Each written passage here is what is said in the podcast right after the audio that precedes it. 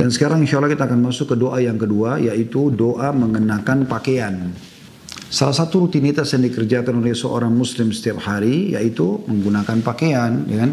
baik itu pakaian dalam, pakaian luar, bagian atas ataupun bawah, ya, atau mungkin uh, dengan seragamnya, kopiah, topi dan segala macam, mungkin perempuan jilbab, semua dianggap rangkaian dari pakaian tentunya. Ya. Dan Islam datang mengatur semua sisi kehidupan muslim termasuk tata cara berpakaian dan di antara adabnya adalah menjaga doa. Jadi pada pertemuan ini kita akan bacakan beberapa doa di sini yang diajarkan baik itu doa pada saat awal mengenakan pakaian atau pada saat mengenakan pakaian baru atau pada saat melihat orang lain mengenakan pakaian baru juga doa pada saat menanggalkan pakaian Insya Allah setelah kita bahas empat potongan pasal ini, jadi pasal 2, pasal 3, pasal 4, dan pasal 5. Karena ini satu rangkaian saya akan bahas insya Allah. Doanya dan terjemahnya juga makna-maknanya. Kita juga insya Allah coba semoga Allah SWT berkahi akan membahas tentang adab-adab berpakaian itu sendiri lebih jauh ya. Baik kita akan masuk teman-teman di uh, pasal kedua atau bab kedua lah kita bahasakan. Begitu doa mengenakan pakaian. Diangkat oleh Syekh Sa'id rahimahullah riwayat ahli sunan terutama An-Nasai yaitu doa yang diajarkan Nabi sallallahu alaihi wasallam. Kalau yang pegang bukunya di halaman 17 ya.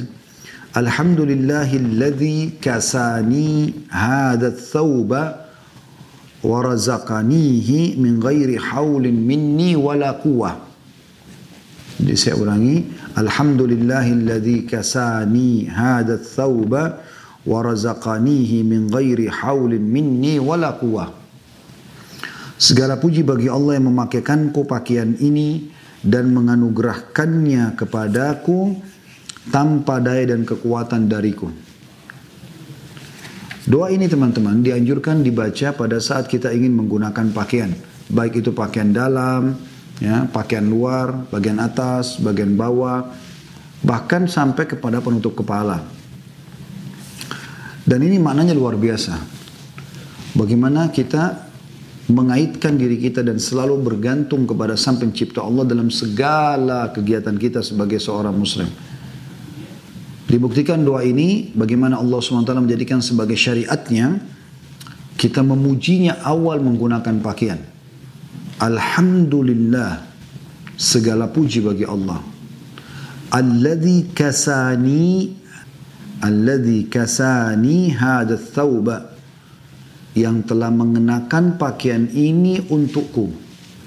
Jadi kita memuji Allah Subhanahu wa taala yang telah memudahkan kita bisa memilih, membeli, ya, menyukai, kemudian kenyamanan dalam memakai dan segala macam hal, kita memuji Allah Subhanahu wa taala.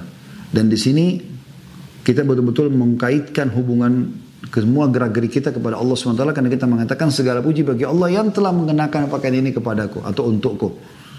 Artinya bukan bukan kita kalau bukan karena izin Allah SWT kita tidak akan bisa menyukai, memilih, membeli, kemudian mengenakannya.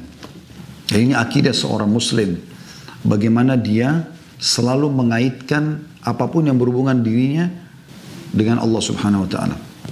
Kemudian di sini lanjutannya dikatakan warazakanihi dan menjadikannya sebagai rezekiku. Nah, ini menandakan rezeki itu bukan cuma duit, tapi pakaian, minuman, pakaian, eh, oksigen yang bisa kita hirup, uh, apalah suara yang bisa kita dengar dengan kuping, sesuatu yang bisa dijama oleh tangan. Artinya semua yang membuat roda kehidupan bisa berputar namanya rezeki. Salah satunya pakaian. Berarti itu adalah rezeki dari Allah SWT supaya kita selalu bersyukur Walaupun baju itu murah, tapi tetap rezeki dari Allah Subhanahu wa taala. Lalu ada penutupan doa ini yang luar biasa. Min ghairi haulin minni wala Tanpa ada daya dan kekuatan dariku. Teman-teman tahu nggak apa sebabnya korun? Ya biasa Indonesia bilang harta karun, harta karun ya. Kalau harta yang tertimbun dibilang harta karun. Siapa itu karun? Bahasa Arabnya korun. Dia salah satu pengikut Nabi Musa yang kufur kepada risalah Nabi Musa alaihissalam Kemudian dia sombong dengan hartanya, dia menjadi pendukung Fir'aun, akhirnya Allah tenggelamkan dengan hartanya. Sehingga mulailah tersebar kata-kata kalau harta yang tertimbun harta karun. Dari karun gitu kan, dari orang ini. Karun ini tadinya orang miskin. Kemudian Allah SWT berikan dia kekayaan. Begitu Nabi Musa AS ingatkan agar dia mengeluarkan ya, hak Allah di hartanya, dia malah sombong dan mengatakan semua ini aku dapatkan dari ilmuku. Maka Allah SWT binasakan dia dengan hartanya. Ingat teman-teman sekalian, tangan kita tidak mungkin mengangkat sepotong makanan ke mulut kita. Tidak mungkin hidung ini bisa menghirup oksigen dan mengeluarkan hasil pembakaran. Tidak mungkin lidah kita bisa membedakan mana manis, mana pahit, mana asin, mana asam dalam waktu seketika. Tidak mungkin sehingga kita bisa mendengarkan suara dan intonasinya mana besar, mana kecil tidak mungkin segala macam hal ya di dalam tubuh kita ini seperti sebuah bangunan raksasa dengan rumitnya lift-liftnya ya teratur rapi. Makanan ini tersortir yang ini akan menjadi nutrisi energi yang ini yang menjadi bagian daripada darah yang ini begini yang ini begitu yang tidak dibutuhkan menjadi ampas jadi kotoran. Semua ada tempatnya. Semua itu tidak mungkin kecuali dengan izin Allah Subhanahu wa taala maka selalulah teman-teman mengucapkan la haula wa la quwata illa billah. Itu kalimat yang luar biasa. Kita mengakui kalau memang tidak ada daya dan kekuatan milik kita. Kalau bukan karena Allah tidak akan mungkin semua itu bisa bergerak. Dan ini makna daripada doa yang anda baca pada saat mengenakan pakaian. Dan saya berharap teman-teman sekalian, boleh dari diri saya dan teman-teman yang mengikuti, kita di sini bukan hanya duduk kumpul karena nggak enak sama teman-teman, karena mau meramaikan majelis, karena mau tahu enak gak sih dengar ceramahnya Ustadz Khalid atau apalah yang seperti itu. Bukan itu teman-teman. Anda harus mengikhlaskan niat kepada Allah Subhanahu wa taala dan mengetahui yang sedang kita bahas syariat Allah dan siap untuk mengamalkan. Anda harus mengamalkan ini. Jadi doa ini jangan berlalu ya, mumpung kita masih baru bab yang kedua. Doa pakai baju. Ya. Jadi sekarang jangan sampai kita pindah ke doa ini, doa itu terus terlewatkan Anda tidak menghafal, hafal dan amalkan. Apalagi ini memang keseharian kita. Sebentar pun saya yakin Anda pulang ke rumah setelah kerja misalnya, Anda akan mandi, Anda akan gaji baju, baju untuk tidur atau baju santai di rumah. Besok pagi Anda akan pakai baju lagi. Sama lagi Anda akan ganti lagi sorenya atau malamnya. Terus begitu kan setiap saat bangga kita seharusnya menghafal ini. Alhamdulillah alladzi kasani hadat thawba wa razaqani min ghairi hawlin minni wala. Yang terakhir teman-teman kita bahas di pasal atau bab kelima adalah zikir ketika menanggalkan baju, melepaskan. Ini juga ada doanya dan Anda punya kesempatan dapat pahala. Dan pendek saja kita sudah tahu sama-sama baca bismillah dengan nama Allah. Diriwayatkan oleh Tirmidzi.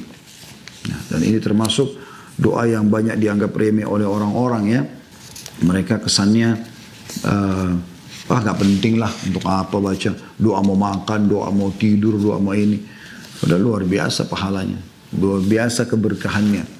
Dan akumulasi, kalau kita akumulasikan teman-teman sekalian misalnya, beda antara orang yang baca, mungkin satu kali yang dia bilang, ah dia kan baca doa mau makan atau doa pakai baju baru atau dia doa pakai baju atau dia doa apalah uh, termasuk juga nanti ada doa uh, menunggangi kendaraan dan segala macam gitu kan nah itu mungkin ada bilang ah dia berdoa gitu gampang lah sunnah gitu baik kalau dihitung sudah kehilangan pahala di dan kita tidak pernah tidak pernah kita tahu kadar pahalanya. Mungkin seperti gunung mungkin seperti seratus gunung kita nggak tahu. Dan kalau kita akumulasikan misalnya selama 10 tahun si A sama si B si A tidak pernah berdoa si B berdoa dan 10 tahun dia selalu baca itu. Berapa banyak pahala yang dia dapatkan? Hanya dengan meluangkan waktu berdoa saja